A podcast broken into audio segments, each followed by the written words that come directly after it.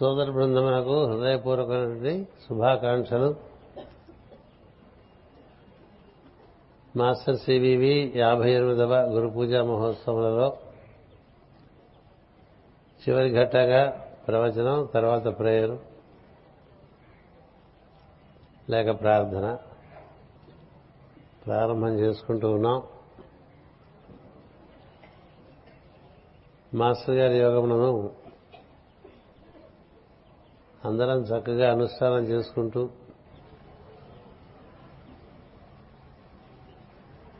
మన స్వభావం అధిగమించి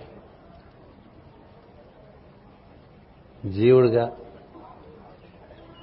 మనలో దైవంతో అనుసంధానం చెందటం మనం నిత్యం చేయవలసినటువంటి ఒక కృషి.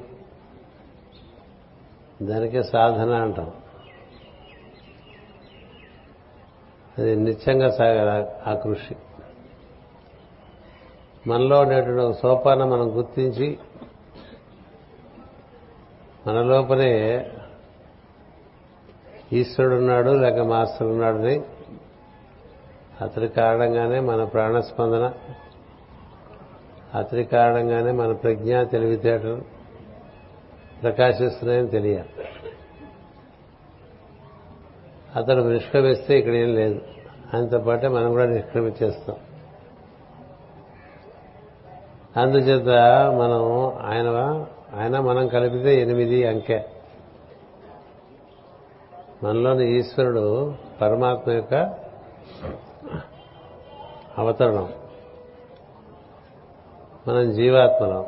ఆయన నుంచి వ్యక్తమైనటువంటి వాళ్ళు. ఆయన అంత శాశ్వతులో మనం కూడా అంతే శాశ్వతులం.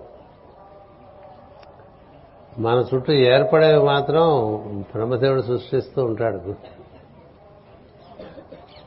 చాలా మంది బ్రహ్మదేవుడు జీవుల్ని సృష్టిస్తాడంటుంటారు జీవుల్ని సృష్టిస్తాడు. సృష్టింపబడే వాటిని భూతములు అంటారు. అంటే వాటికి పుట్టుకుంటాయి మనం పుట్టుక లేనివాడు పుట్టినట్టుగా ఉంటాం. ఎందుకంటే ఇట్లా పుట్టక ముందు కూడా మనం ఉన్నాం. ఉన్నవాళ్ళనే అన్ని కూడగట్టుకుంటే ఉన్నట్టుగా కనిపిస్తాం. ఇలా కనిపించినప్పుడు కూడా మనం ఉన్నాం. మనం పుట్టుక చావులేని వాళ్ళం. మనకు ఏర్పడినవన్నీ పుడుతూ ఉంటాయి పెరుగుతూ ఉంటాయి తరుగుతూ ఉంటాయి పోతూ ఉంటాయి. అందుకని భూత సృష్టి సృష్టి అంటే అందులో మనకి జీవులు కనిపిస్తారు. కనిపించకపోయినా మనం ఉండేవాడు అందుకనే దేవుడు ఎంత సనాతనుడో జీవుడు కూడా అంతే సనాతనుడు. జీవో దేవ సనాతన అని చెప్పి మనకి శ్లోకం ఉంటుంది. దేహో దేవాలయ ప్రోక్త. జీవో దేవ సనాతన. ఈ దేహం దేవాలయమని జీవుడు దేవుడు అందులో ఉంటూ ఉంటారు. వాళ్ళు సనాతనులని ఆ శ్లోకం అర్థం. మన దేహం మనం కాదు దేహి మనం. ఈ దేహి అంటే అర్థం అంటే దేహంలో ఉన్నవాడు అని అర్థం. దేహి అంటే అడుగుతుంటే కూడా దేహి. దేహి దేహి దేహి అడుగుతూ ఉంటాడు పొద్దున చేశాం కదా హోమం. అది ఇవ్వు ఇది ఇవ్వు ఇంకోటి ఇవ్వు మరొకటి ఇవ్వు. అడగచ్చు. మనకన్నా పెద్దవాళ్ళు ఎందరైనా అడగచ్చు మనం. మనకన్నా పెద్దవాడిని అడగచ్చు మనకన్నా చిన్నవాడికి చేసి పెడుతూ ఉండాలి. మనతో సరి సమానమైన వాడితే వాడిని అడగకూడదు వాడు చేసి పెడుతూ వాడు అలాగే సోదరత్వం జీవుల మధ్య ఉంది. చిన్నవాడికి పెద్దవాడు పెద్దవాడికి పెద్దవాడు అట్లా. అంచేది మనలో అందరికన్నా పెద్దవాడు ఈశ్వరుడు. ఆయన నుంచి బయటకు వచ్చిన వాడే మనం. మనం ఉన్నామనే భావన ఉంటుంది. ఈ మనం ఉన్నామనే భావన పూర్తి సత్యం కాదు అది. అది ఉండం బట్టి మనం ఉన్నాం. అందుకని అతడే నేనుగా ఉన్నాను. అతడే నేనుగా ఉన్నాను అనేటువంటిది సత్యం. నేనున్నాను అనుకోవటం అహంకారం. అది తేడా. అహంకారికి నిరహంకారికి ఏమిటయ్యా తేడా అంటే అహంకారి తానే ఉన్నాడు అనుకుంటాడు తానే ఉంటే తానే గాలి పీల్చి వదులుతున్నాడు ఆ రోజు?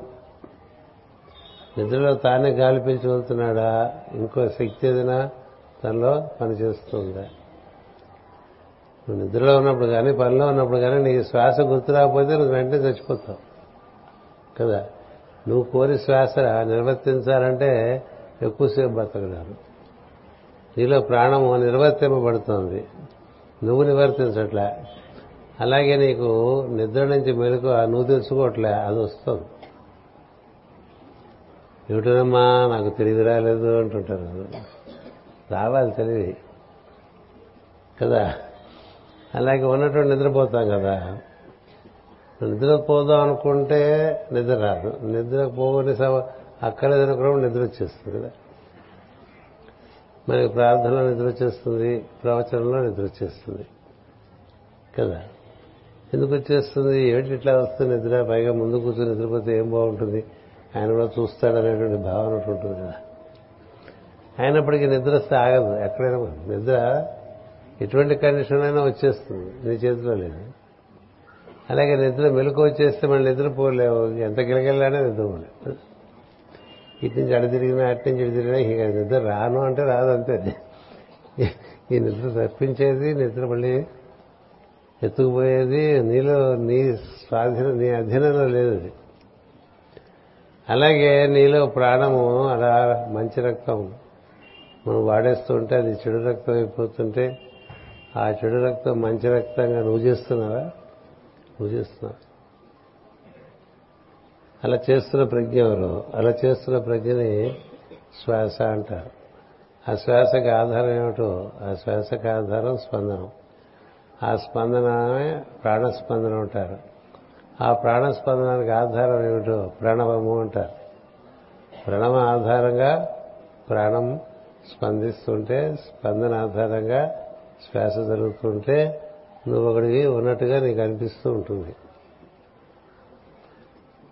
అంచేత నీ పనిలో నువ్వు చేసుకుంటూ ఉంటావు హడావిడిగా ఉంటావు కింద పడుతూ ఉంటావు మీద పడుతూ ఉంటావు జీవుడివి కదా? కానీ పోతే ఏం పోతుందంటే శరీరం ఏం పోతుంది నువ్వు పోవు. నువ్వు మళ్ళీ పుడతావు. కష్టపట్ల శరీరం లేకుండా ఉండి మళ్ళీ శరీరంలోకి వచ్చేస్తావు. ఎప్పుడు కారు అలవాటు ఉండేవాడు రెండు రోజులు కారు లేదనుకోండి. ఆ రెండు రోజులు కారు లేనట్టుగానే ఉంటాడు. మళ్ళీ కారు రాగానే మళ్ళీ పడిపోతాడు. అలాంటిది ఈ శరీరం. అందుకని ఈ శరీరంలో మనం జీవేశ్వరులం కలిసి ఉంటామండి అది గుర్తు అది గుర్తుపెట్టుకోవాలి. నువ్వు ఒకడే ఉన్నావు అనుకోక ఎందుకంటే నీలో ఈ ప్రజ్ఞా ప్రాణములు నిర్వర్తించేటువంటి ఈశ్వరుడు నీలోనే ఉన్నాడు. కాకపోతే నువ్వు నీ గుర్తింపు వాడికి అక్కర్లేదు. నువ్వు గుర్తించినా గుర్తించకపోయినా నీకు సహాయం చేసేవాడు ఉంటాడు. అలా కూడా మనకు మహాత్ములు కనిపిస్తారు. మన గుర్తింపుతో సంబంధం లేకుండా సహాయం చేసేస్తారు. సాయం చేసి ఊరంతా ప్రపంచ పబ్లిసిటీ తీసుకునేవాడి దగ్గర నుంచి ఎంతో సాయం చేసి ఎవరికి చెప్పకుండా ఉండేవాడు ఉంటాడు అసలు అలా ఉండేవాళ్ళ ఉత్తమ ఉత్తమోత్తముడు మనలో ఉండేటువంటి ఈశ్వరుడు. ఆ ఈశ్వరుడు పూర్ణమే ఆయన నుంచి వ్యక్తమైన నువ్వు పూర్ణమే. అందుచేత మన ఇద్దరం కలిసి ఉంటాం కాబట్టి శరీరంలో మన అంకె ఎనిమిది. ఎనిమిది కృష్ణుడు అంకెగా చెప్తారు. అలాగే పాశ్చాత్య దేశాల్లో క్రైస్ట్ వాళ్ళని అడగని చెప్తారు ఎనిమిది అంటారు. ఎందుకో తెలియదు ఎందుకో తెలియదు అంటే అది పూర్ణము అందులోంచి దిగి వచ్చేది పూర్ణమే. అది పూర్ణము అందులోంచి దిగి వచ్చేది పూర్ణం. ఇది పూర్ణంగా ఉంటే ఇందులోంచి దిగి వచ్చేది కూడా పూర్ణంగా ఉంటుంది.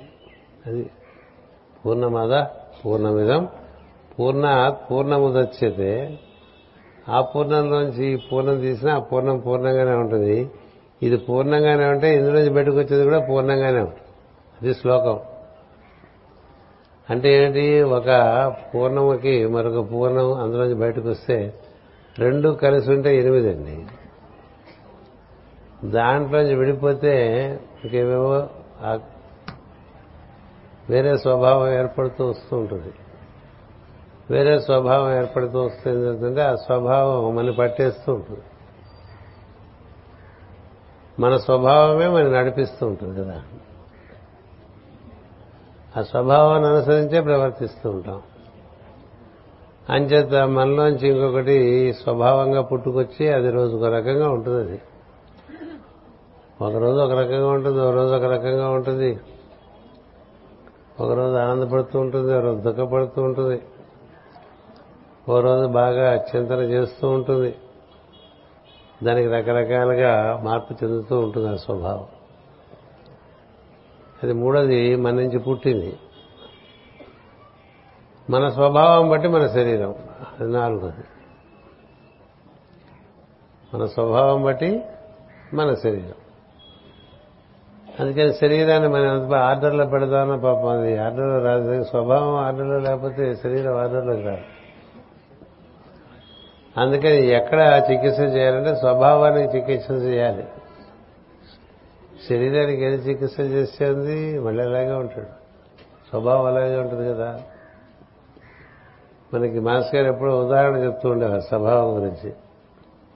ఇప్పుడు ఒకడు గుంటూరులో ఓ బ్రాహ్మడికి గారెలు చాలా ఇష్టం.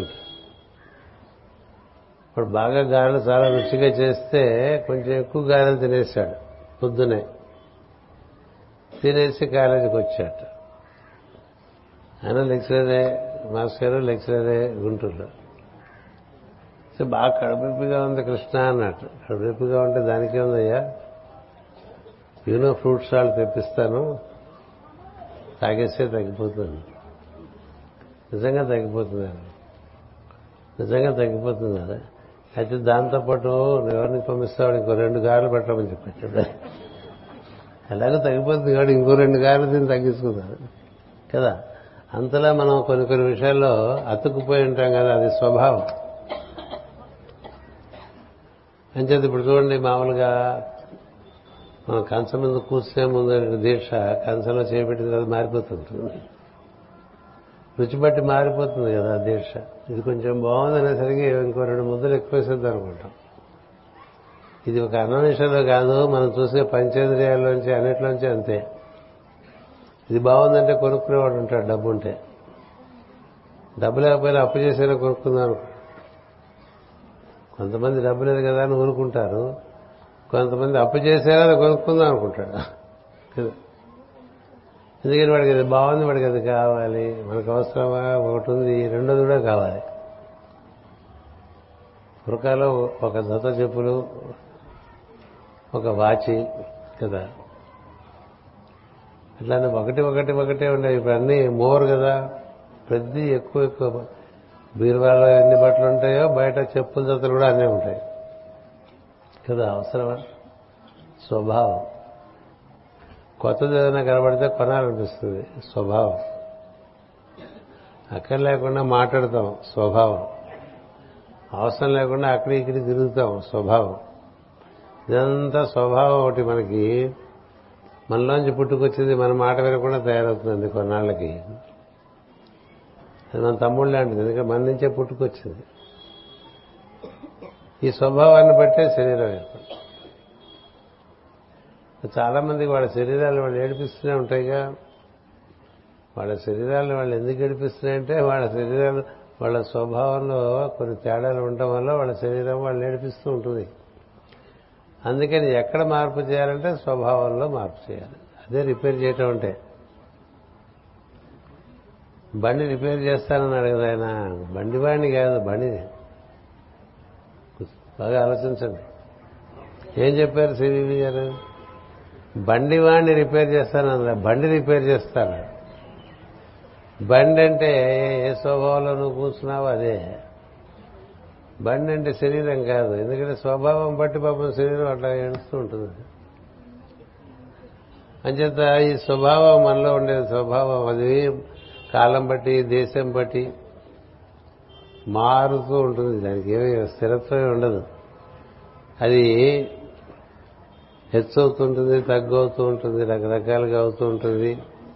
అది మన నుంచి పుట్టిందే అది దాన్ని సరి చేసుకోవాలి. దాన్ని క్షరపురుషుడు అంటారు. అంటే నశించేటువంటి వాడు. నశించేటువంటి పురుషుడు. నువ్వు అక్షర పురుషుడు అంటారు.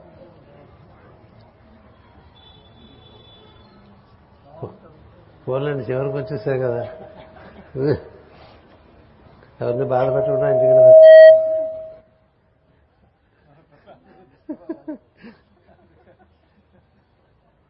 అంచేత నీ స్వభావం నిన్ను బాధ పెడుతుంటే అందులో దిగిపోయి నిన్ను కూడా నువ్వు మర్చిపోతావు. మనమంతా కూడా ఈశ్వర పుత్రులను మర్చిపోతాం.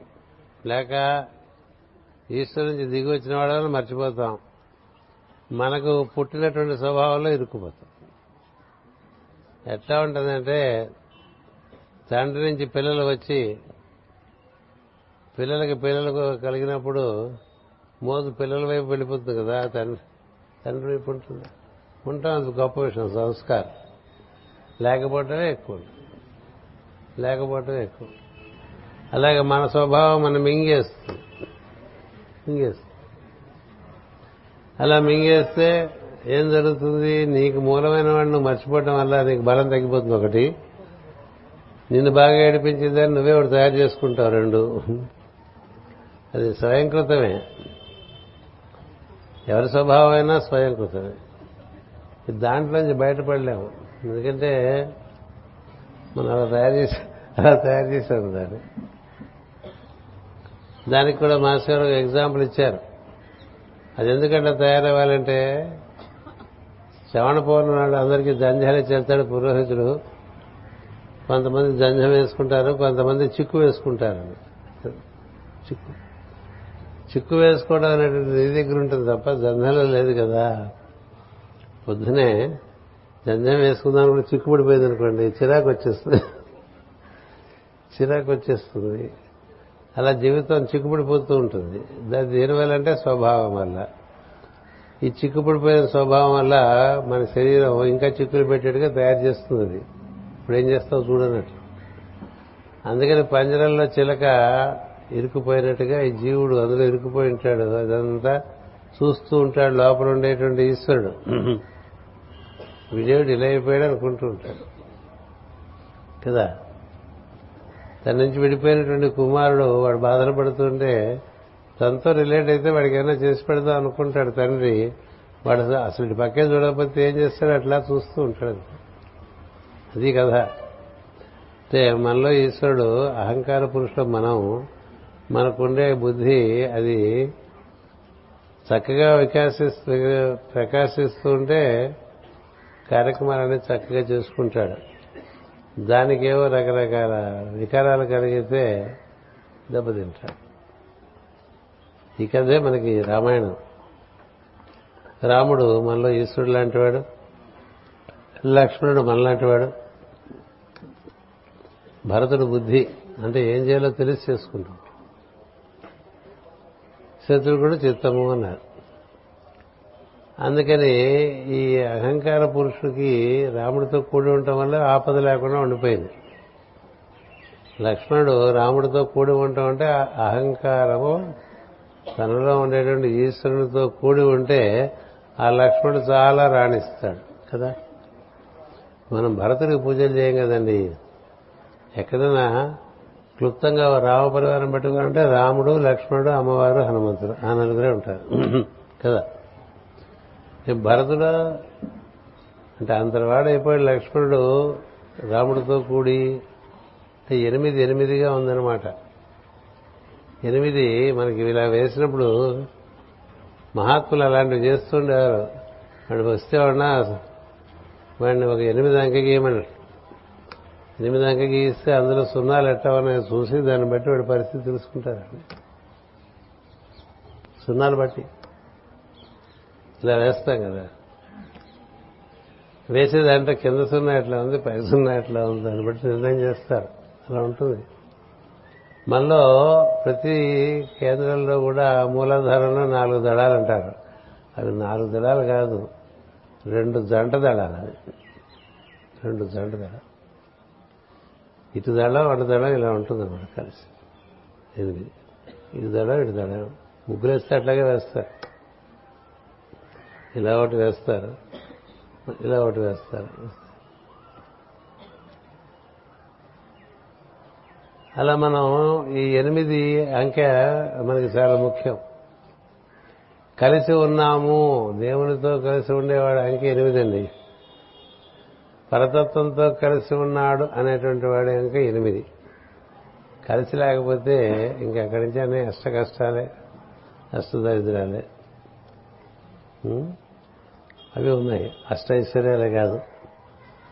అందుచేత ఈ ఈశ్వరుడితో కూడి ఉండటం అనేటువంటిది మనకు పోవటం చేత మన స్వభావం అది రకరకాలుగా ప్రవర్తించడం చేత మనకేం జరుగుతుంది? భయం వస్తుంది. మనకే వస్తుంది ఏమిటో ఇంకోటికి అంత రాదు భయం మనకు వచ్చేసి భయం. ఆదుద్దా వస్తుంది? కదా దాని నుంచి టెన్షన్ వస్తుంది చిరాకు వస్తుంది కోపం వస్తుంది ఏమిటేమిటో వచ్చేస్తే వరుసగా ఉదాహరణ అది అలాగా ఆ స్వభావంలో వీడు నలిగిపోతూ ఉంటాడు. ఎవడి స్వభావంలో వాడు అడిగిపోతూ ఉంటాడు? కదా?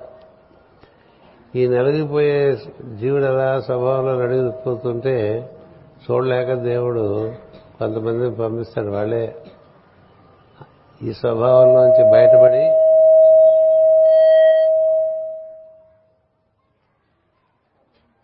ఈ స్వభావంలోంచి బయటపడి స్వభావాన్ని అధిష్ఠించి ఉన్నటువంటి వాడు. ఈ స్వభావాన్ని అధిష్ఠించి ఉన్నానని చెప్పడానికే పూలెక్కిన అమ్మవారు సింహం ఎక్కిన అమ్మవారు ఏనుగెక్కిన ఇంద్రుడు ఎద్దునెక్కినటువంటి శివుడు గరుత్మంతుడు ఎక్కినటువంటి విష్ణువు ఇట్లా చూపిస్తారు. అర్థం ఏంటంటే నా స్వభావము నా అధీనంలో ఉన్నది. దాని అర్థం. అందుకనే దేవతామూర్తులు ఆరాధన చేసేప్పుడు వాహనాలను కూడా కలిపి ఆరాధన చేస్తారు. ఎందుకంటే అది దివ్య స్వభావం. కుమారస్వామి ఉన్నాడు అనుకోండి నెమలి ఉండాలి గణపతి ఉన్నాడు అనుకోండి ఎలుక ఉండాలి. ప్రతి దేవతకు ఒక వాహనం.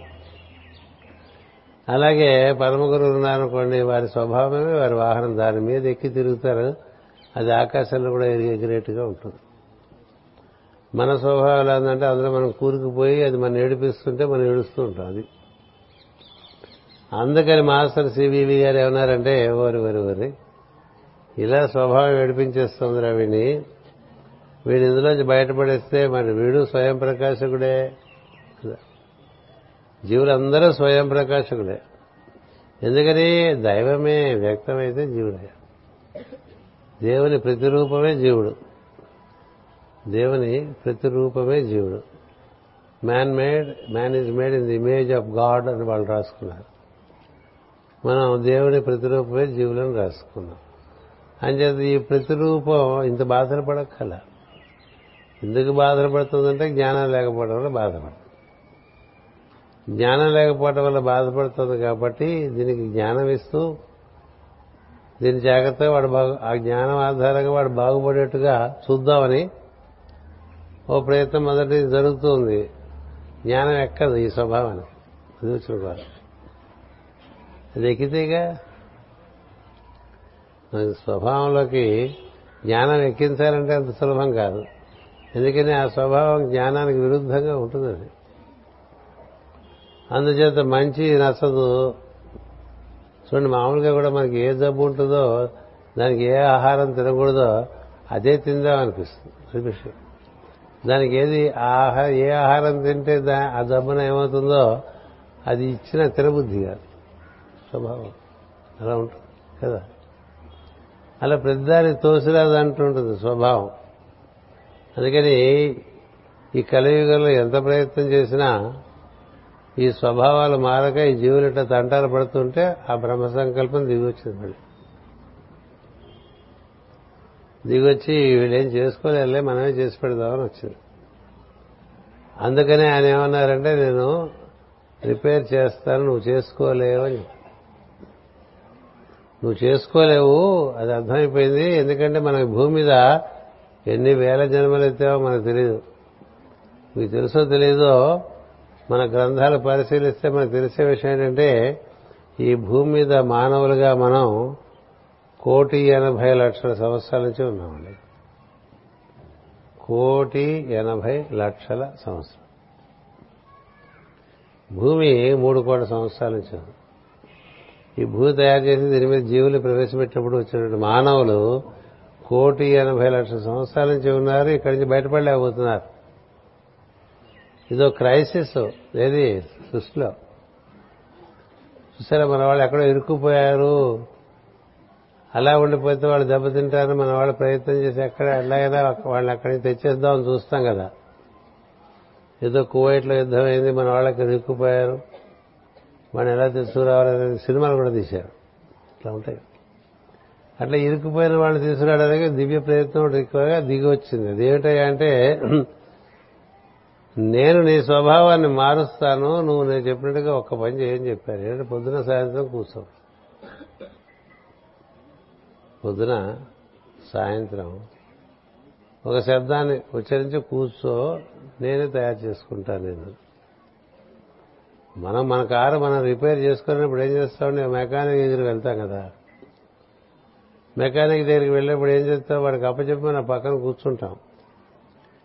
అలాగా మనం మాస్టర్ గారు ప్రార్థన చేసి ఓ పక్కన కూర్చుంటే మన లోపలే ఆయన మనకి రిపేర్ చేస్తారండి ఇది సత్యం.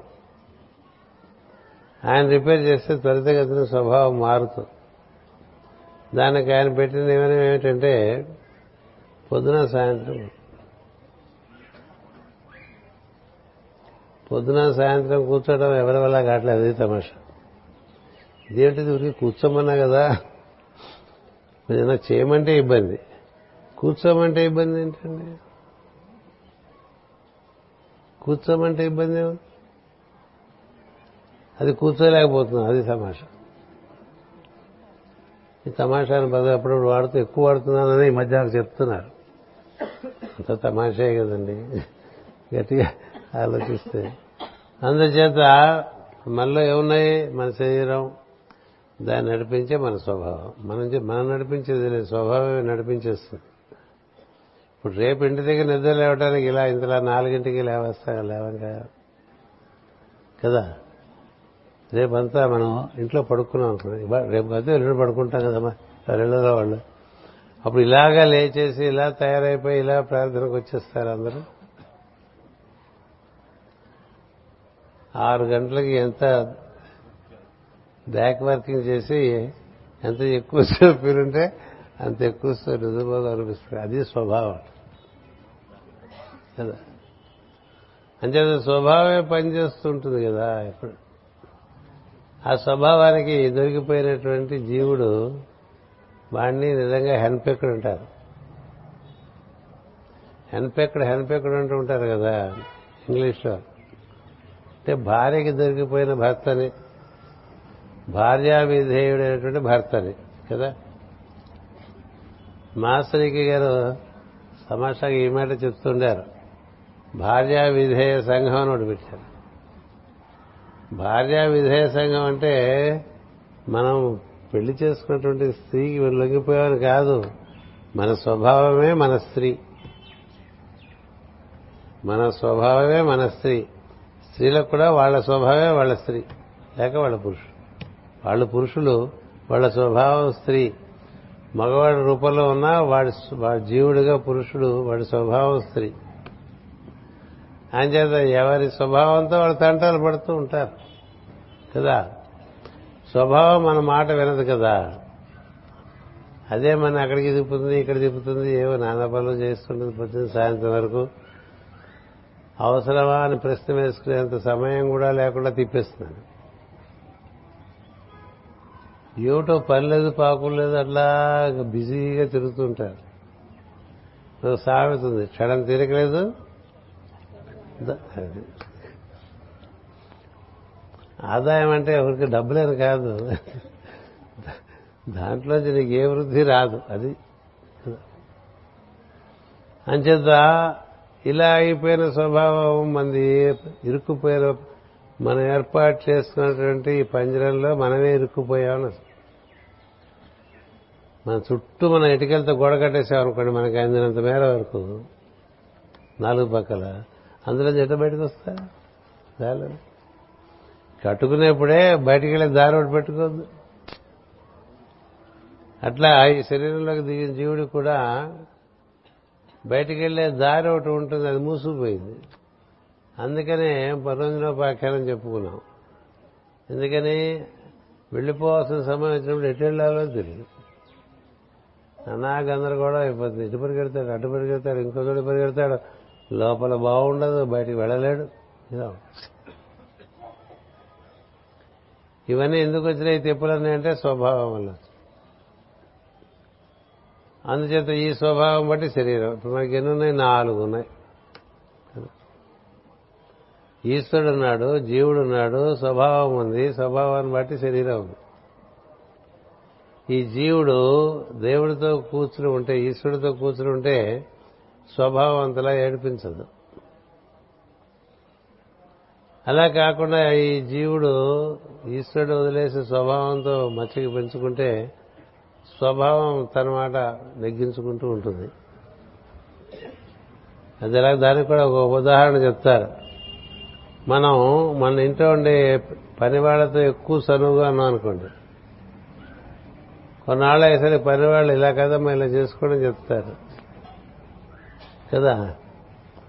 ఇలా కాదు ఇలా చేసుకోండి. నేను ఇవాళ రాను.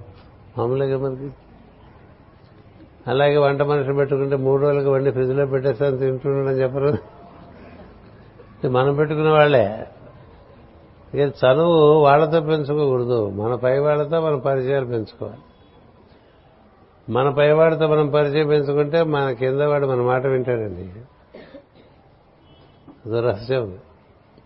మన పైవాడితో మన అనుసంధానం పెంచుకుంటూ ఉంటే మన కిందవాడు మన మాట వింటాడు. అదే చెప్తూ మాస్టర్ గారు మందు వేయటానికి కూర్చున్నప్పుడు డిస్పెన్సరీలో వస్తాడు పెద్ద ఆయన ఒక కొడుకుని తీసుకుని. ఈవిడు వ్యధ మాట వింటలేదు మాస్టర్ అంటాడు. మాట వింటలేదంటే నువ్వు మీ నాన్న మాట విన్నావా అని అడుగుతాడు మీ నాన్న మాట నువ్వు విన్నావా అని అడుగుతాడు వాడు ఏం మాట్లాడు ఇంకా. అప్పుడు ఏంటంటారు మీ నాన్న మాట నువ్వు విన్నప్పుడు నీ కొడుకు నీ మాట ఎందుకు వింటాడయ్యా? అంటాడా?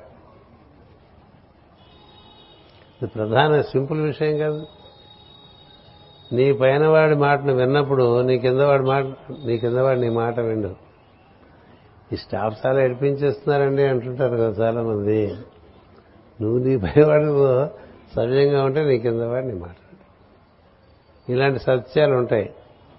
అందుచేత ఈ ఇవన్నీ మనం చేసుకోలేని పరిస్థితుల్లో ఏం జరుగుతుందంటే ఏదో అదృష్టవశాత్తు స- తారసిల్లినప్పుడు ఆయన మనకి ఏం ఇస్తాడంటే జ్ఞానం ఇస్తాడు పైవాడితో అనుసంధానం చెందటం తద్వారా స్వభావాన్ని బాగు చేసుకోవటం స్వభావాన్ని బాగు చేసుకోవడానికి కొన్ని నియమాలు ఇవ్వటం ఇలాంటివన్నీ చేస్తారు. ఇవి తినము ఇవి తినక ఇలాంటివన్నీ నియమాలు ఇస్తారు. ఇలా అక్కడికి ఇక్కడికి తిరక్క నియమాలు ఇస్తారు. అడ్డమైనవి మాట్లాడక నియమాలు ఇస్తారు. అవన్నీ ఇచ్చినా మనం పుస్తకం చదువుకున్నా పుస్తకం మూసేసిన తర్వాత మళ్ళీ మామూలుగానే ఉంటాం. అది స్వభావం యొక్క బలం. మనకి పద్యం కూడా ఉంది కదా? కనకపు సింహాసనమున శనకమును కూర్చుండ పెట్ట శుభలగ్నమును వెనుకటి గుణ మేళమాను కదరా సుమతి. ఆ సింహాసనం మీద ఒక కాలెత్తేసి పూసేస్తుంది దానికి సింహాసనం తెలియదు కదా? అలాగా ఈ అది స్వభావం. ఇప్పుడు దేన్ని రిపేర్ చేయాలంటే నిజానికి దేవుడు జీవుడు ఇద్దరు గొప్పవాడే అయితే జీవుడు చేతకాక స్వభావాన్ని పాడు చేసుకున్నాడు. ఈ పాడు చేసుకున్న స్వభావం మనగా మనం మార్చుకోలేం. ఎందుకని మనకన్నా బలమైపోతుంది. మనకన్నా కొంతమంది పెద్ద పెద్ద మోటార్ సైకిల్ కొనుక్కుంటారు. దాన్ని మొయ్యలేరు దాని మీద దానికి స్టాండ్ వేయలేరు. అట్లా ఉంటుంది. వాహనం. ఇట్లా మన వాహనం మనం మోయలేం కదా. ఏమిటోనండి ఇది లేవదు ఇది కూర్చోదు ఇది వంగదు అని చెప్తాం కదా. అని చేత అలాంటి పరిస్థితి ఒకటి వస్తుంది. అందుకని మన మనలో లోటుపాట్లు ఉన్నాయని మనకి తెలిసినా మనం దాన్ని సర్దుబాట్లు చేసుకుందాం తపన ఉన్నా కూడా సర్దుబాట్లు చేసుకోలేని ఒక నిస్సహాయ స్థితి. నిజంగా నిస్సహాయ స్థితి. ఎందుకంటే ఇంతకన్నా మనం బాగుంటే బాగుండు అనిపిస్తుంది పెద్దవాళ్ళకి కదా. ఇంతకన్నా బాగుంటే బాగుండు. ఎందుకంటే మనకన్నా బాగున్న వాళ్ళు కనిపిస్తూ ఉంటారు. మాస్టర్కి ఎలాగా మనం కూడా ఉందాం ఎంతమంది అనుకుంటారు? అనుకోవటం మంచి విషయమే. దాని తగిన సాధనం ఆయన ఏం చేశారు? అదే చేయాలి. అందుకని ఆయన నడిచి చూపిస్తా. ఆయన ఏం చేశారు? ఆయన ఇలా పెట్టుకున్నారు. ఓ పెద్ద ఆయనతో. దాంతో ఆయన జీవితం అంతా వైభవపేతంగా నడిచింది. సో మీరు కూడా అట్లా పెట్టుకుంటారు మనకి ఇచ్చారు. ఎవరితో సంబంధం పెట్టుకుంటే వీలుపడుతుందో అలాంటి విషయాన్ని ఇచ్చారు.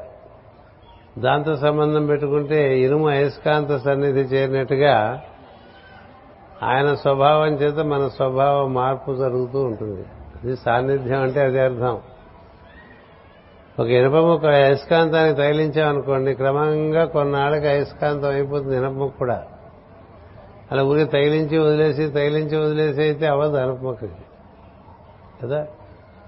అందుకనే సాన్నిధ్యము ఈ మార్గంలో సాన్నిధ్యం ప్రధానం అని పొద్దునలో చెప్పారు అందుకని అన్నిటా అంతటా ఉండేటువంటి దైవం గుర్తించి వాటిలో ఉండేటువంటి ఆ దైవంతో ముడిపడ్డావు అనుకోండి అలా ముడిపడితే ఈ స్వభావం మార్పు చెందుతూ వస్తుంది. చేస్తున్న పనులే మానేకల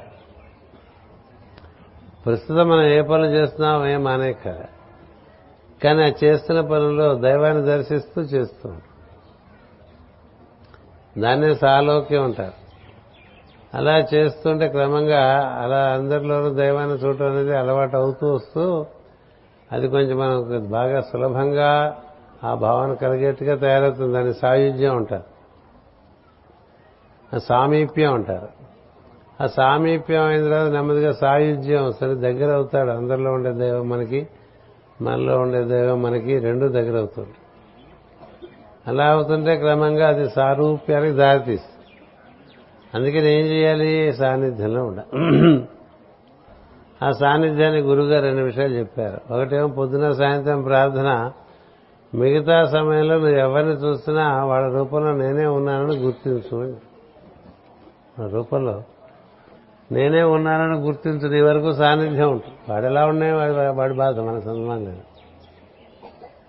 వాడు ఎలాంటి వాడైనా మన సంబంధం లేదు. కానీ వాళ్ళలో కూడా ఉన్నాడు కదా పొద్దున్న చెప్పే కదా రావణుడిలో కూడా ఉన్నాడు కదా. మన నేర్పించే వాళ్ళలో కూడా ఉన్నాడు కదా. అలా మన నేర్పించడం వాడు తెలియకుండా నిత్యం చేస్తూ ఉంటాడు. వాడు తెలియదు వాడు నేర్పిస్తున్నాడు అది. వాడు చెప్పిన అర్థం కాదు. అప్పుడు మనం ఏం చేస్తాం? వాళ్ళు చూస్తూ ఉంటామే. సాన్నిధ్యం పెంచుకొని కొద్ది వద్దనే మన స్వభావంలో మార్పు అందుకని పొద్దున సాయంత్రం వరకు ఎవరితో ఎవరిని చూస్తున్నా ఎవరితో మాట్లాడుతున్నా నువ్వు నాతోనే మాట్లాడుతున్నావు అనుకోరా అని అంటే ఏమైంది? రెండో సూత్రం అంతా భాగవతమే కదా? భాగవతం అదే చెప్తుంది. అన్నిటా అంతటా నన్నే చూడు నన్నే విను. అలా చేస్తుంటే నేను నీకు దగ్గర అవుతానని చెప్తుంది భాగవతం. నన్ను చూసుతూ నన్ను వినుచు నాకు చేయవలసినటువంటి కర్తవ్యం నిర్వర్తిస్తూ ఉంటే నేను నీకు దగ్గర అవుతానంటుంది భాగవతంలో రెండో అధ్యాయంలో. ద్వితీయ స్కంధంలో. అందుకని సివివి గారు రెండో సూత్రంగా ఇచ్చారు ఈ రెండు పాటిస్తే ఏం జరుగుతుందంటే స్వభావంలో చాలా చక్కని మార్పులు ఆయన చేస్తారు. నేను చేస్తాను మార్పులు నీకు స్వభావంలో అన్నాడు. అది చాలా గొప్ప విషయం అండి. ఎందుకంటే ఒక తల్లి వలె మన శుభ్రం చేసి మనకి బట్టలు వేసినట్టుగా మన స్వభావంలో ఎన్ని మార్పులు రావాలో అన్ని మార్పులు చేస్తారు. ఇది స్వభావం ఇప్పటిది కాదు. ఒక జన్మ నుంచి ఇంకో జన్మకి మనం బయలుదేరి వెళుతున్నప్పుడు శరీరమే వదిలేస్తాం తప్ప స్వభావాన్ని వదలలేము. అది మన వెంటే వస్తుంది. అది మన వెంటే వస్తుంది మన స్వభావం. అందుకని ఆ స్వభావాన్ని మనం దాటలేం కాబట్టి అది మన వదలదు కాబట్టి దాన్ని మార్చుకోవాలి. మార్చుకుంటే అది దైవీ స్వభావంగా అయ్యే అవకాశం ఉంటుంది. దైవీ స్వభావంగా అయ్యే అవకాశం ఉంటుంది. మనలో స్వభావం పశు స్వభావంగా ఉండొచ్చు మానవ స్వభావంగా ఉండొచ్చు దైవీ స్వభావంగా కూడా ఉండొచ్చు.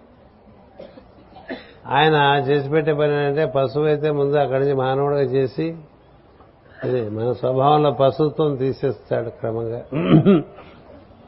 మన స్వభావంలో ఉన్నటువంటి మానవీయ స్వభావాన్ని దైవీ స్వభావంగా కూడా మారుస్తాడు.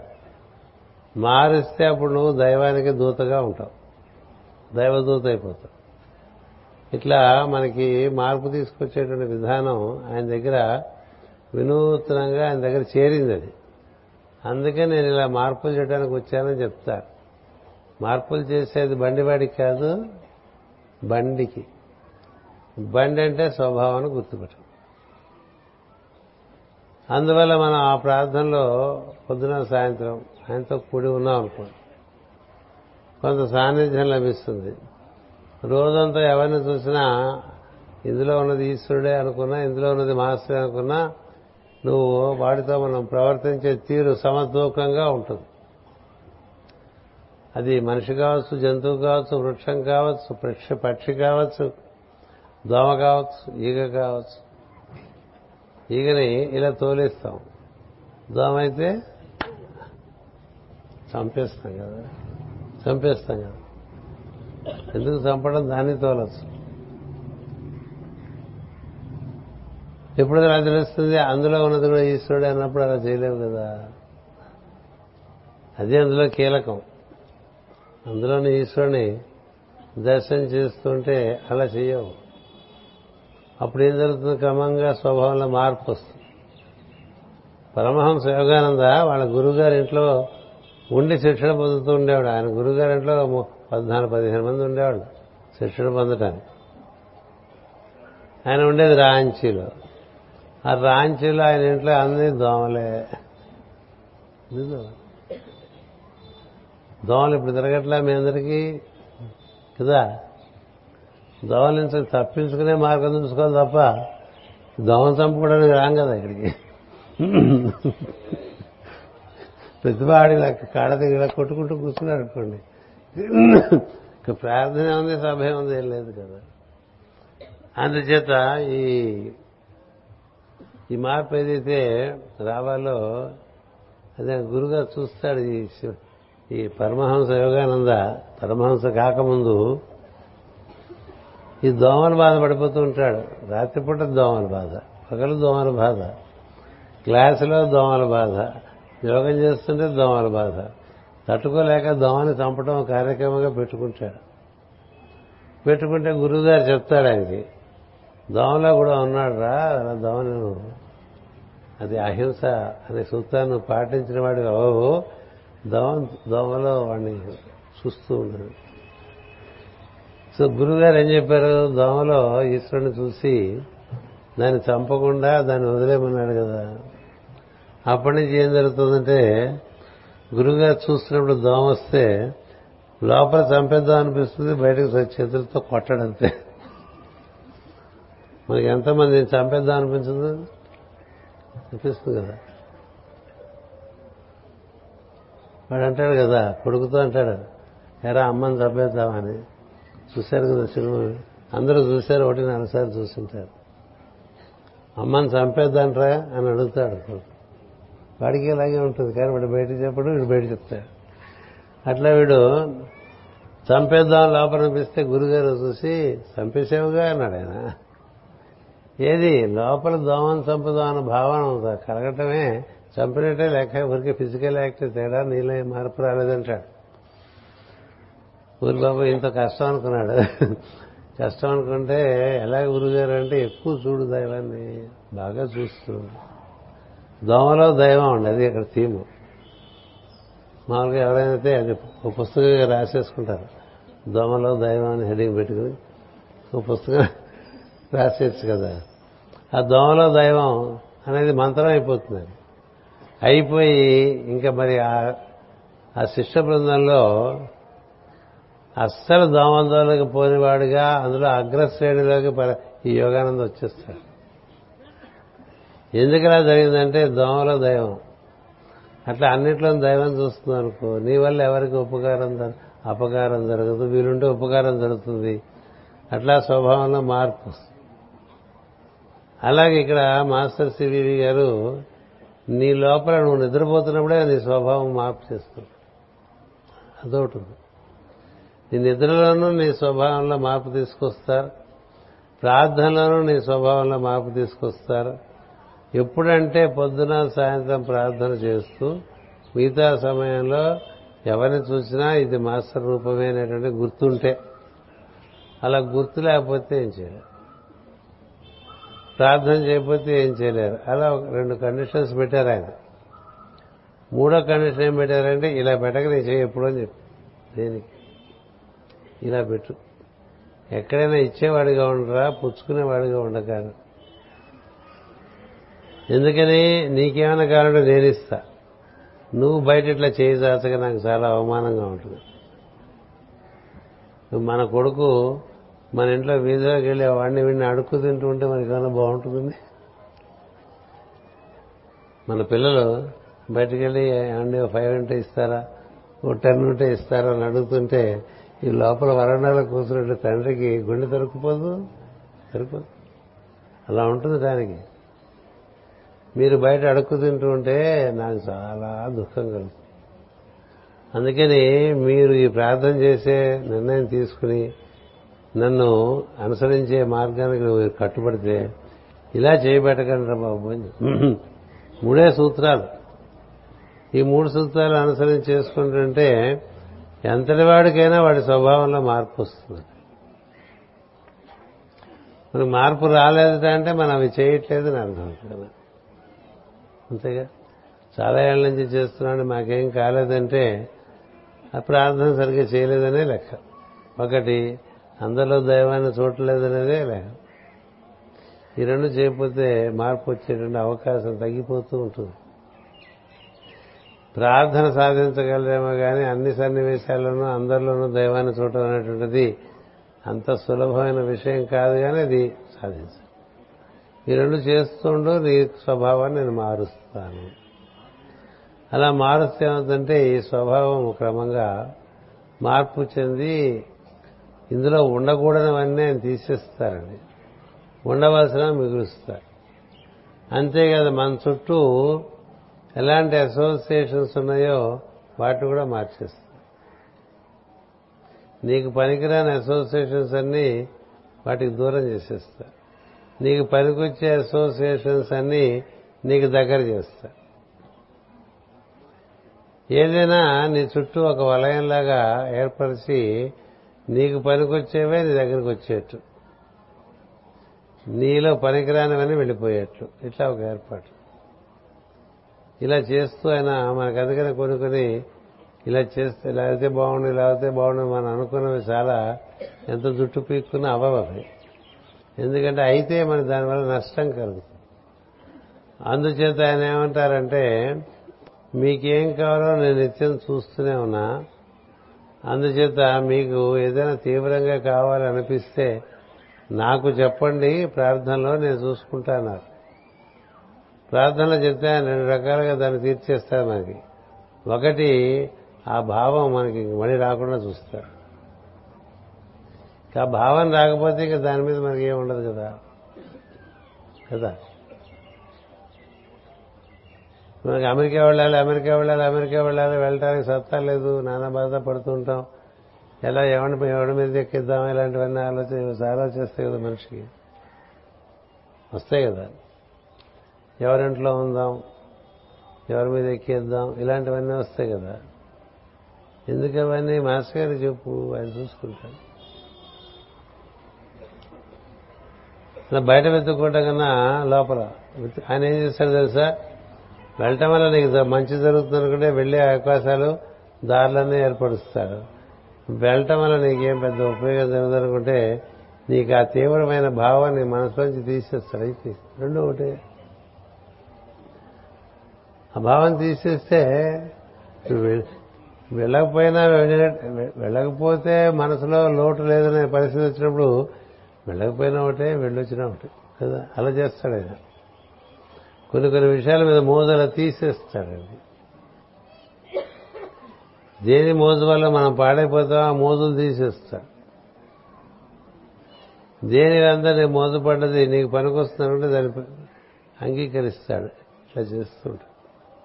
అందుకనే మాస్టర్ సిబివి యోగంలో బాగా లోతుల్లో కమిటెడ్గా ప్రార్థన చేసేటువంటి వాళ్ళు వాళ్ళు ఎక్కడికి వెళ్ళాలో వాళ్ళ దగ్గరికి ఎవరు రావాలో రెండు ఆయన డిసైడ్ చేస్తారు. చాలా గొప్ప అంటే ఎంత ప్రొటెక్షనో చూడండి.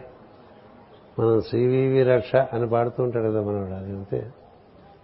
శ్రీరామరక్ష హనుమరక్ష సివివి రక్ష అని మూడు పట్టాడు. కదా? ఈ సివివి ఎలా చేస్తాడు? మనకి పనికిరాని మన దగ్గరికి రాకుండాను. మనకి పనికొచ్చేవి మనకి సిద్ధించేట్టుగాను. పనికిరాని వాళ్ళంతా మన చుట్టూ చేరకుండాను. పనికొచ్చే వాళ్ళు మన చుట్టూ చేరేట్టుగాను అలా అన్ని దానికి కట్ ఆఫ్ అని పేరు పెట్టారు. కొంతమందిని మీరు ఎంత కలవాలనుకున్నా కలవలేరు అలా ఉంటుంది. అంతేకాదు కొంతమంది మిమ్మల్ని కలవాలనుకున్న వాళ్ళు కూడా మిమ్మల్ని కలవలేరు. అది నీకు సౌలభ్యం. ఎందుకంటే వాడు కలవటం వల్ల నీకు కాన్సిక్వెన్స్ రకరకాల డిస్టర్బెన్సెస్ వస్తాయి. మనం కోరి డిస్టర్బెన్స్ తెచ్చుకుంటూ ఉంటానండి. మోసపడి వ్యామోహపడి రకరకాలుగా మన వాళ్ళని వెళ్ళి పూసుకుని కాంప్లికేషన్స్ తెచ్చుకుంటాం ఆయన అలా నీట్గా నువ్వు సిజర్ వేసేస్తాడు. వేస్తే నువ్వు గీ పెట్టినా వాడు నిన్ను కలవలేడు నువ్వు దా వాళ్ళు కల. అసలు. మీకు ఒక ఎపిసోడ్ చెప్తా. చాలా చోట్ల చెప్పాను మళ్ళీ చెప్తా. మా ఊళ్ళో ఒక సహృదయులైనటువంటి ఒక ధనికులు ఒక ఆయన ఉండేవారు. ఆయనకి మాస్కర్ అంటే చాలా ప్రీతి. మాస్కర్ కూడా ఆయన అంటే చాలా ప్రీతి. ఆయనకి ఆ ధనికుడికి ఏదో ఒక ఉన్న ఒక చెల్లెలు ఆవిడ చచ్చిపోయింది. అకాల మృత్యువే. సరే ఊళ్ళో ధనికుడు పేరుపడి కలగవాడు చాలా ఉన్నతమైనటువంటి స్థితిలో ఉన్నటువంటి వాడు అన్ని విధాలుగా సంఘంలో అందుకని ఊరంతా వచ్చు. చెల్లెలు పోయింది ఈయనకని చెప్పి. మనకి మామూలుగా మన మనసు ఎలా ఉంటుందంటే ఎవరు వచ్చారో అది పెద్ద పట్టించుకోదు రానివాడిని పెట్టుకోదు కదా?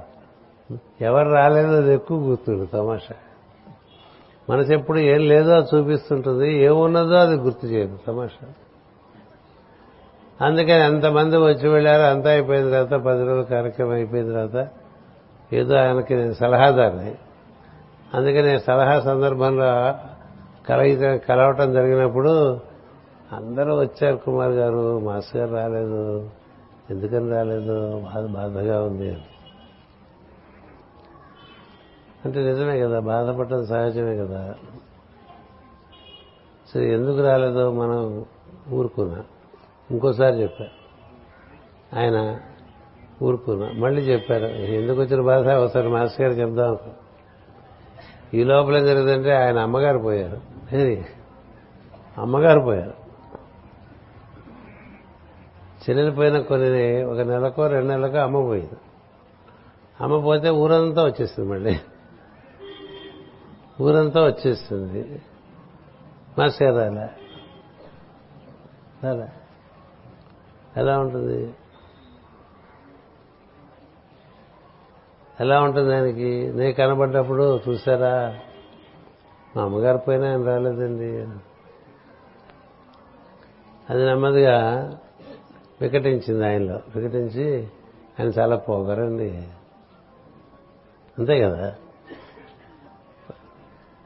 అలా అంటుంటే నాకు కొంచెం బాధ. అలా లేదు సార్ మీకు తెలియదు కదా? తెలియదు ఆయన గురించి. అసలు ఆయన మీరు ఎక్కడైనా ఏ సమయంలో అయినా పొగరు చూశారా మరి ఇది సార్ మరి ఇదేమిటన్నారు అదే నాకు తెలియట్లేదు అడగండి అన్నారు సరే అడిగా. అడిగితే మాస్టర్ అన్నారు నువ్వు నా కుమార్ నేను ఎవరి దగ్గర చెప్పుకోను? ఏమని చెప్పుకోను? నేను ఎన్నిసార్లు ప్రయత్నం చేసినా ఆయన ఇంటికి వెళ్దామని. అన్నిసార్లు ఏదో అడ్డం వచ్చిందో. ఇది మాస్టర్ గారు ఒక కటాఫ్ ఏర్పాటు చేశారు. ఏది? ఇటు నుంచి వెళ్ళాలనుంది అటు నుంచి వస్తే బాగుంది అయినప్పటికీ అది జరగలేదండి. ఇదేంటి వేస్తారన్న మరి అదే అన్నారు ఆయన.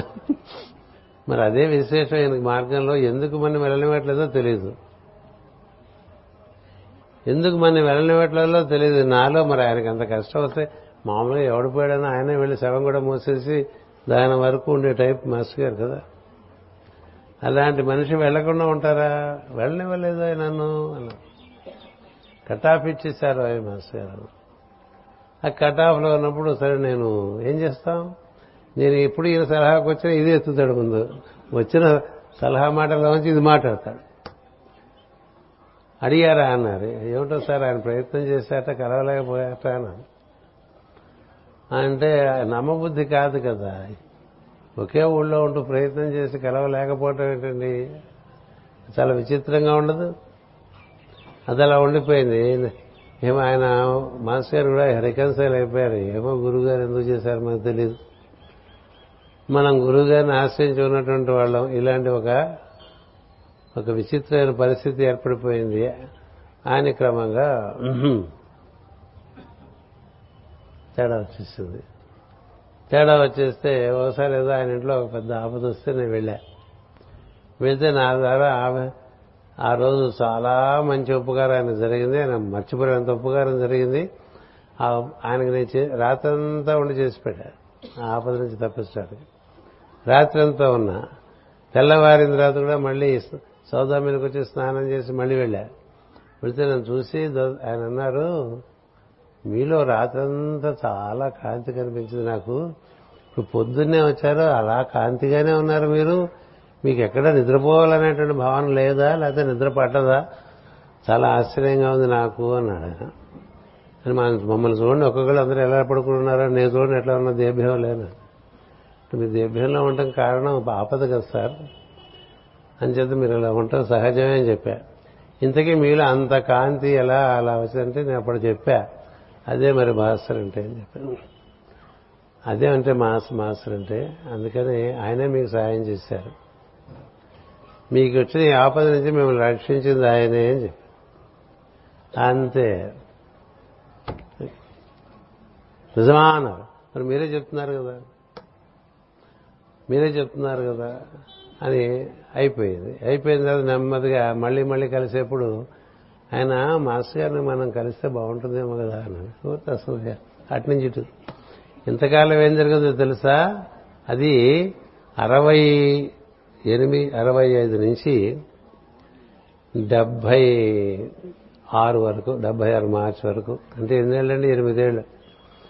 ఎప్పుడు ఆయనకు అవసరం ఉన్నా ఈయన ఆయనింటికి పిలుచుకోవటమే ఏది? మాస్టర్ గారితో అవసరం ఉంటే మాస్టర్ గారిని ఆయన ఇంటికి పిలుచుకునేవాడు. ఎందుకంటే ఆయన ధనికుడు ఊళ్ళో పలుకుబడి ఉండేవాడు. మాస్టర్ గారి ప్రపంచానికి తెలుగు భాష కదా. అందుకని తెలుగు ఇప్పుడు వైస్ ఛాన్సలర్లో ఆయనకి ఇంటికి వస్తూ ఉంటారు. ఈ తెలుగు మాస్టర్ రాకపోతే ఇలా అలా నడిచేది. దాని మొత్తానికి ఒక మంది ఇస్తారండి సివి గారు. అలా అప్పటి నుంచి ఏమైందో తెలుసా?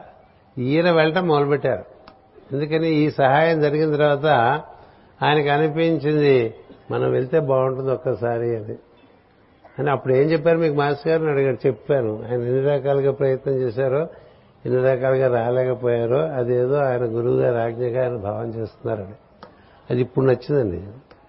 అప్పటి నుంచి ఎక్కడ మాస్టర్ గారు ఉంటే అక్కడికి కలగటమే తప్ప తన ఇంటికి పిలిపించుకోవడం అనేటువంటి రోగం పోయిందండి అంటే మన గురువుని మన ఇంటికి పిలిపించుకుంటామా? మన మన గురువు దగ్గరికి వెళ్తామా? తేడా ఉంది?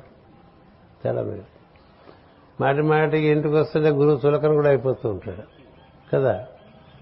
అందుచేత ఇలా మార్పు చేస్తారు మనసు అట్లా నేను అంటే ఇట్లా చాలా చెప్పచ్చు. ఎన్నో ఉన్నాయి సందర్భాలు.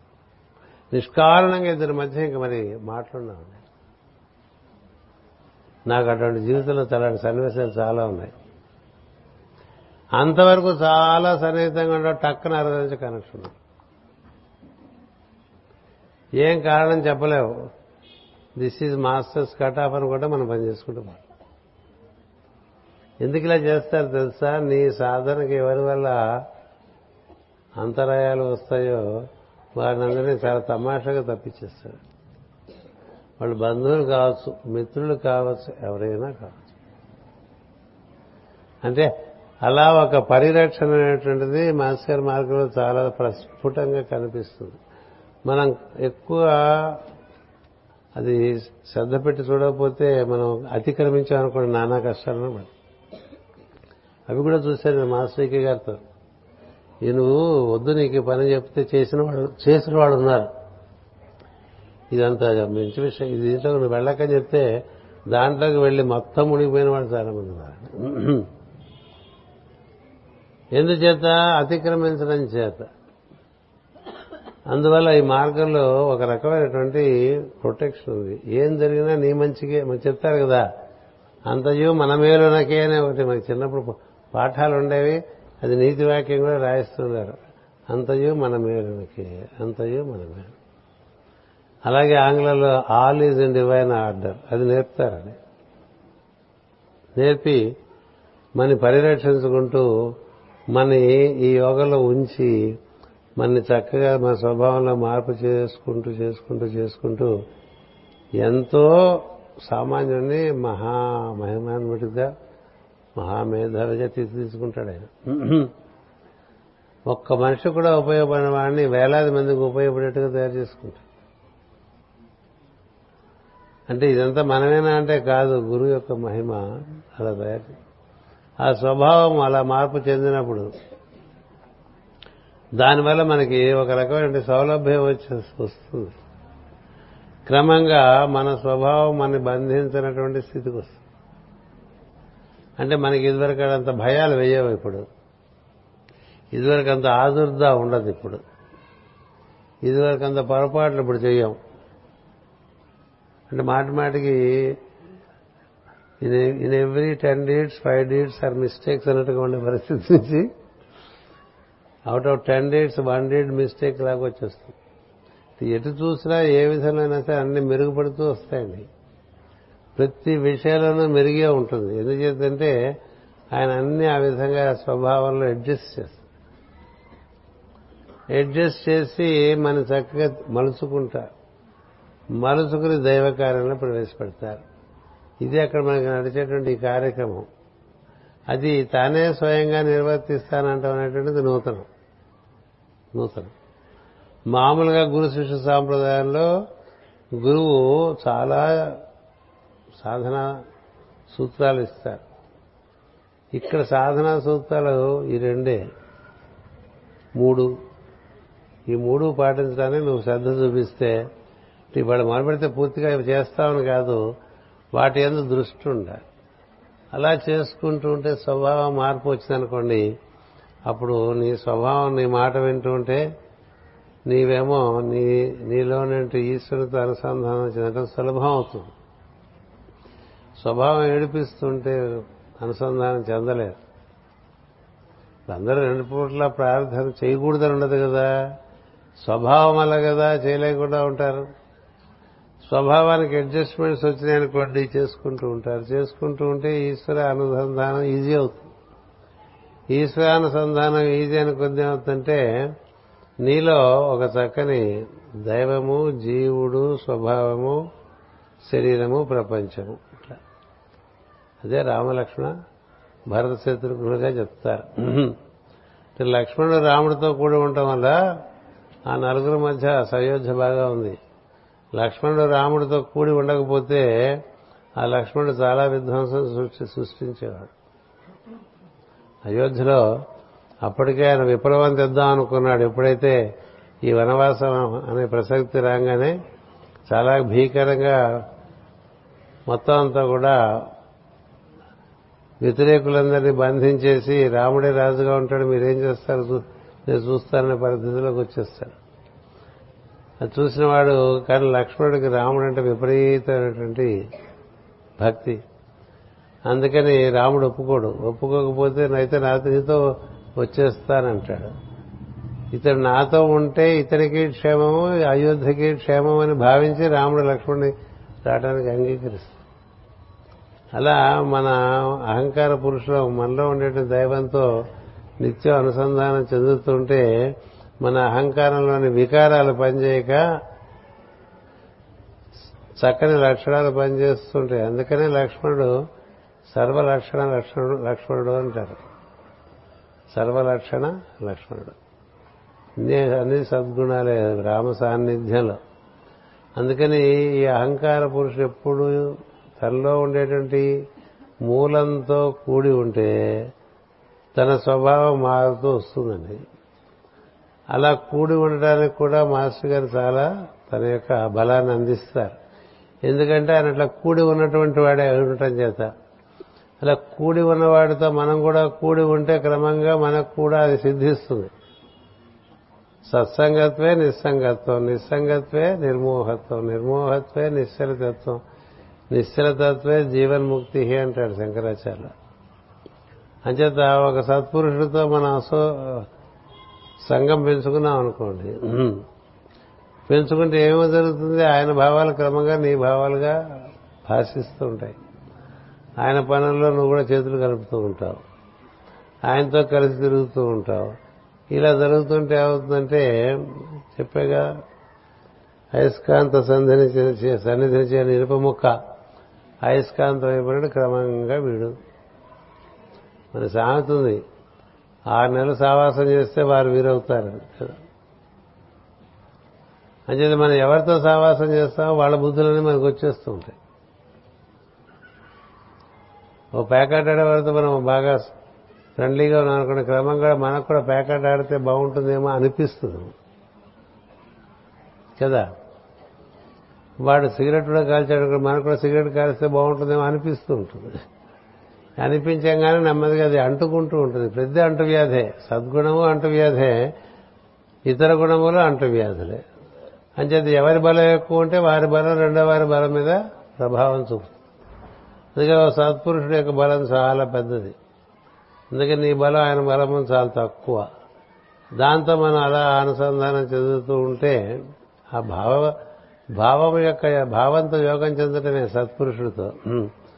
అందుకని అలా మనం భావన చేస్తూ చేస్తూ చేస్తుంటే ఆయనలాగా ఆలోచించడం ఆయనలాగా పనులు చేయటం ఇలాంటివన్నీ వస్తుంటాయి. అలా మార్పు క్రమంగా మనలో తీసుకొచ్చి మన స్వభావాన్ని మార్పు చేసి కేవలం మనం కేవలం లోట్లు సరిదిద్దటమే కాదు స్వభావాన్ని దైవీ స్వభావం కూడా తయారు చేయటం కూడా చిట్ట చివరి మెట్టుగా ఉంది ఇందులో ఈ మార్గంలో. నీ స్వభావం దైవీ స్వభావంగా మారితే అప్పుడు అంటే నీలో బాగా బుద్ధి అనేటువంటిది వికసిస్తూ ఉంటుంది. మనసు అనేటువంటి బలుపు చాలా చిన్నదండి. దానికి వంద రెట్లో వెయ్యి రెట్లో ఎక్కువ బుద్ధి. బుద్ధి కన్నా ఇంకా వెలుగైనటువంటిది ఆత్మ. ఆత్మ వెలుగే బుద్ధిగా ఉంటుంది. ఈ మనసులోకి దిగిపోతే చిన్న పరిధి చిన్నదైపోతుంది. గుడ్డి దీపం లాంటిది బెడ్ లైట్ లాంటిది. బెడ్ లైట్లో చదువుకోలేంగా కాస్త మామూలు లైట్ వేసుకుంటే చదువుకోగలం. పగలైతే ఇంకా బాగా చదువుకోం అందుకని మొత్తం గోడ అంతా వెలిగించే వెలుగు ఉంటుంది ఈ వెలుగుల పరిమితి క్రమంగా అపరిమితత్వంలోకి పెరుగుతూ ఉంటాయి. మనస్సు నుంచి బుద్ధిలోకి బుద్ధి నుంచి ఆత్మ ఆత్మ నుంచి పరమాత్మ. అంచేత పరమాత్మ వెలుగు మనలో వెలుగుతూ ఉంటే మన వెలుగు కూడా అంతకుముందు కన్నా ఎక్కువగా వెలుగుతూ ఉంటుంది. ఆ వెలుగు వెలుగుతో కూడి. అదే మనం చెప్తూ ఉంటాం ఆదిత్యుడు సవితుడు సూర్యుడు అని. ఆదిత్య సవిత సూర్య అంటాం. ఆదిత్యుని వెలుగు నుంచి సవిత్రమూర్తికి వస్తే సవిత్రమూర్తి నుంచి సూర్యుడికి వస్తే సూర్యుడు అలా వెలిగిపోతున్నాడు. అలాగే మనలో ఈశ్వరుడు మొత్తం సృష్టి అంతా వ్యాప్తి చెందినటువంటి వాడు ఆయన. ఆయన సర్వజ్ఞుడు ఆయన సర్వవ్యాపకుడు ఆయన సర్వశక్తిమంతుడు. ఆయనతో మనకి బాగా జోడి కుదిరిందనుకోండి కుదిరితే ఆయన శక్తి మన శక్తిగా కొంత అందిస్తూ ఉంటుంది. ఆయన దగ్గర ఉండే జ్ఞానంలో మనకి పనికొచ్చేదంతా పనికి పని చేయడానికి పనికొచ్చేదంతా మన దగ్గర దిగుతూ ఉంటుంది. ఆయన సంకల్పమే మన సంకల్పంగా పనిచేస్తుంటుంది దాంతో ఏమవుతుందంటే నీ స్వభావము క్రమంగా దైవీ స్వభావంగా మారుతుంది. ఈ మారే మార్గంలో మనలో జ్ఞానం చక్కగా వృద్ధి వృద్ధి వృద్ధి అయితే మనకేం తెలుస్తుంటే మనం ఈ శరీరం కాదని స్పష్టంగా తెలుసు అంతేకాదు ఈ శరీరం లేకుండా కూడా మనం ఉంటామని తెలుస్తుంది. ఎలా ఉంటామో కూడా మనకి మనకి దర్శనం అవుతుంది. అది గొప్ప విషయం. ఈ శరీరం లేకుండా మనం ఎలా ఉన్నామో మనకి దర్శనం అవుతుంది. రమణ మహర్షికి అలా దర్శనమైతేనే ఆయన వెళ్ళిపోయి అరుణాచలంలో స్కంద గుహలో చేరిపోయి ఇంకో బ్రహ్మత్వం కోసం తపస్సు చేశాడు ఆయన. అలా తెలియటువంటిది ఈ మార్గ యోగ మార్గంలో ఒక స్టేషన్ అది. అందుకని నువ్వు ధ్యానం చేస్తున్నప్పుడు నీవు అందులో నీ శరీరంలోంచి బయటకు వచ్చి నువ్వు అక్కడ కూర్చుని ఎట్లా కూర్చున్నట్టుగా కనిపిస్తుంది. లేదా నిద్రపోతున్నప్పుడు నీలోంచి నువ్వు బయటకు వచ్చి పడుకున్న నీ శరీరాన్ని చూడటం అనేటువంటిది జరుగుతుంది. అప్పుడు ఏం జరుగుతుంది? నువ్వు నీ శరీరం కాదని తెలుసు అంతేకాదు ఈ శరీరం ఉన్నా లేకపోయినా నువ్వు ఉన్నావని తెలుసు. అదెంత గొప్ప విషయం? అలా తెలియటమే అమరత్వం. ఏమిటి అమరత్వం అంటే శరీరం పోతుంది కానీ నేను పోను. మరి అంత జ్ఞానం ఇంకా మిగతా వాళ్ళు ఎవరు? అంటే సద్గురువు తప్ప ఇంకెవరు అలాంటి జ్ఞానాన్ని మనకి దారి చూపించే వాళ్ళు ఉండరు. అది నీకు సిద్ధింపచేస్తానని చెప్పారు ఆయన. ఇది అందరికీ అమరత్వం అందరికీ బ్రహ్మత్వం అనేటువంటిది ఆయన స్లోగన్. ఒక్కొక్కళ్ళకి ఒక్కొక్క స్లోగన్ ఉంటుంది కదా. సబ్కా వికాసలో స్లోగన్ ఉంది కదా. సబ్కా వికాస్. అలా అందరికీ అమరత్వం. అందరికీ బ్రహ్మత్వం. అదే ఆయన వాగ్దానం. దానికి మనం తోడ్పాటుగా ఉంటే మనకి జరిగే అవకాశాలు చాలా ఎక్కువ ఉంటాయి. అలా జరిగిన వాళ్ళు కూడా ఉన్నారు. జరిగిన వాళ్ళు ఉన్నారు. అందుచేత మనకి అది రుజువు కూడా అయింది. అంచేత ఆ మార్గంలో ప్రవేశిస్తే మనకి ముందు స్వభావంలో మార్పు వస్తే సుఖపడిపోతాం.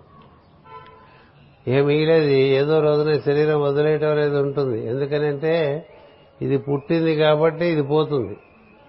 సృష్టిలో పుట్టిందల్లా పోతుంది ఏం సందేహం లేదు. పుట్టిందల్లా పోతుంది. నువ్వు పుట్టినవాడు కాదు నువ్వు ఉన్నవాడు ఎప్పుడు? నువ్వు ప్రళయంలో ఉన్నావు. సృష్టి వచ్చినప్పుడు సృష్టిలోకి వచ్చావు. ఒక్కొక్కసారి ఒక్కొక్క రూపంలో అట్లా ఉంటూ ఉన్నావు తప్ప నువ్వు ఎప్పుడూ ఉన్నావు. శరీరం ఉన్నా ఉన్నావు శరీరం లేకపోయినా ఉన్నావు. ఉండటం అనేటువంటిది మన ప్రధాన లక్షణం. దాని యొక్క వెలుగు అనేటువంటిది ఒక్కొక్కళ్ళకి ఒక్కొక్క రకంగా ఉంటుంది. అంచేత మనం ఎప్పుడు ఉన్నాం అనేటువంటిది మనకి రూఢిగా తెలిసిందనుకోండి అప్పుడు ఇది ఉన్నా లేకపోయినా మనం ఉన్నాం అనుకున్నప్పుడు దీని గురించినటువంటి భయం ఉండదు ఇది పోతుందేమో అని. ఇది పోతూ ఉంటాం చూస్తూ ఉంటాం కదా అందరిలో. అందరిలోనూ ప్రపంచంలో మరణం సంభవిస్తూ ఉంటుంది చూస్తూనే ఉంటాం అందరం కదా.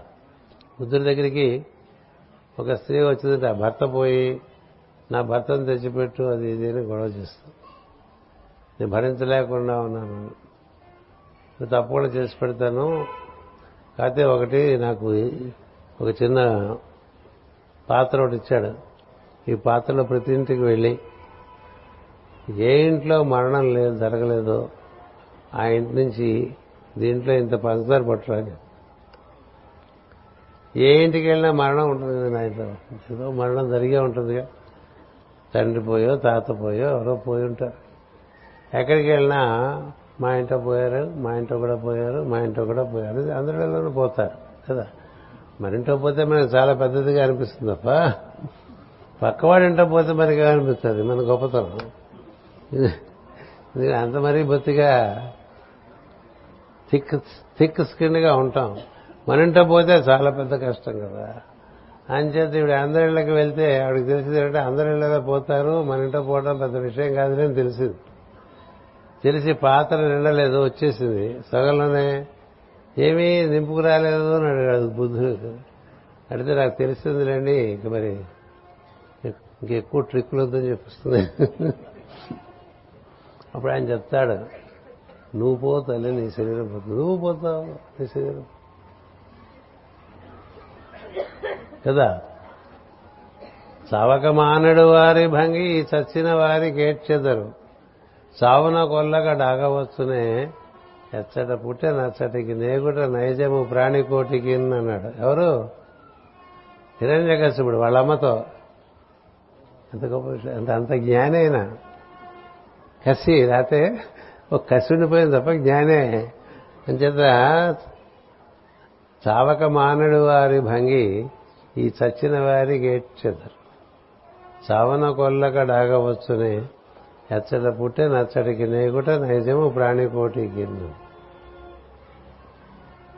మనకి మీరు చదువుకుంటే చాలా పురాణాల్లో ఒక కథ ఎప్పుడు కనిపిస్తుంటుందండి. నాకు ఏమిటి ప్రతిసారి కథ తీర్చుకొని పెట్టారు ఇందులో అని చాలా ఆలోచించారు రెండు పెట్టెలు ఒక పెట్టెతో ఒకటి పెట్ట ముక్కులు రాసుకుంటూ ముద్దులు పెట్టుకుంటూ కబుర్లు కబుర్లు చెప్పుకుంటున్నట్టండి. భార్యాభర్తలు ఆ రెండు పెట్టెలు. ఎన్నెన్నో కబుర్లు చెప్పుకుంటున్నట ఒకళ్ళనొకళ్ళు ముద్దు పెట్టుకోవడం ముక్కులు ముక్కులు రాసుకోవటమే పక్షులు. అలా ముక్కులు రాసుకుంటున్నాయట మధ్యలో. కబుర్లు చెప్పుకుంటున్నాడు కిచి కిచి కిచి కిచి అంటారు ఇంతలో ఏమైందంటే ఒక వేటగాడు వచ్చాడు. ఒక పిట్టను కొట్టాడు పట్మని.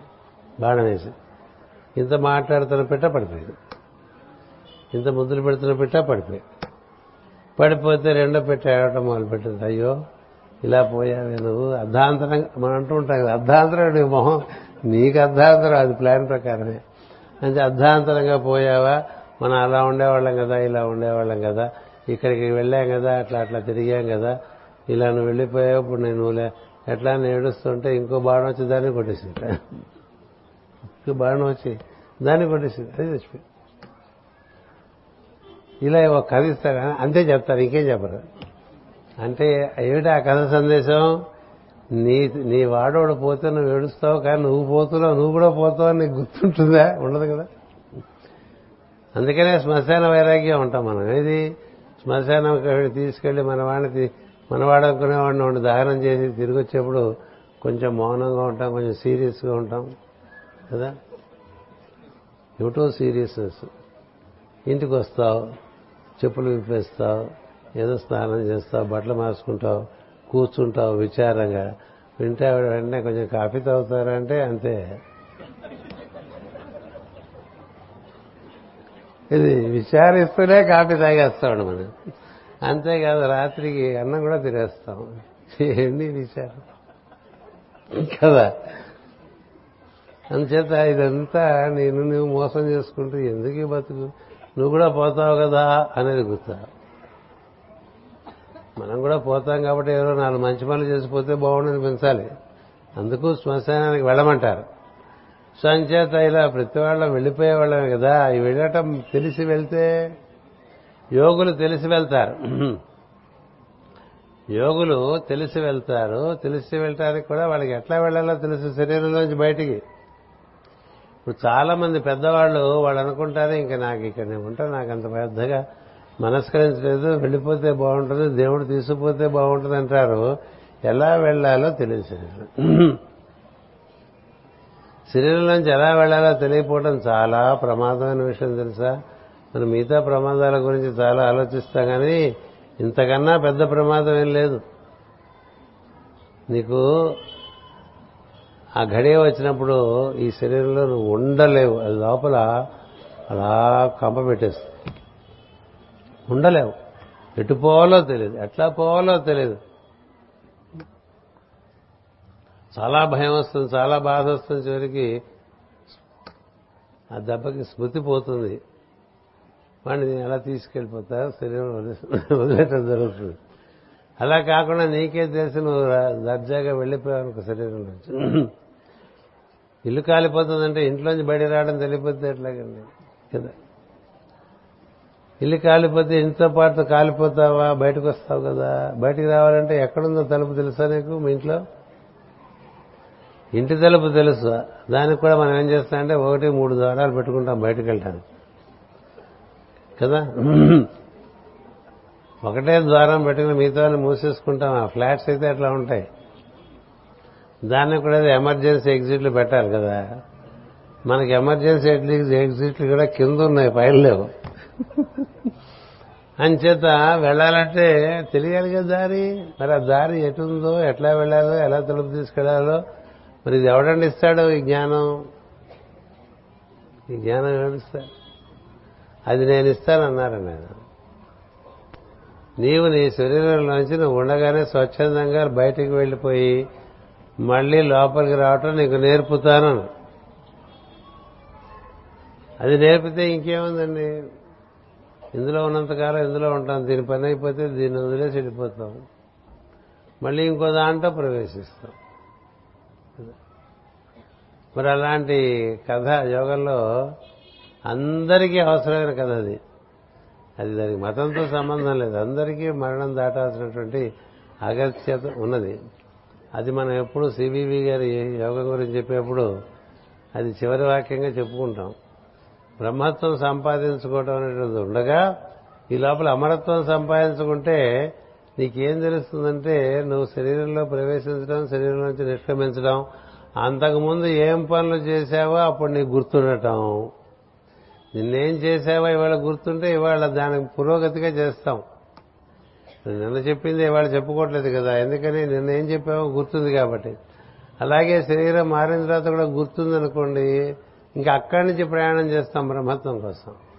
అందుకని అమరత్వం అందరికీ అమరత్వం అందరికీ బ్రహ్మత్వం నేను ప్రామిస్ చేస్తున్నాను అన్నారు సివివి గారు.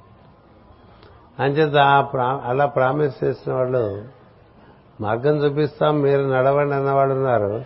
మార్గంలో నేను నడిపిస్తాను నేను దగ్గరుండి నడిపిస్తానన్నాడు అందుచేత ఏం చెప్తారంటే కృష్ణుడి కన్నా ఓ మెట్టు ఎక్కువైనది.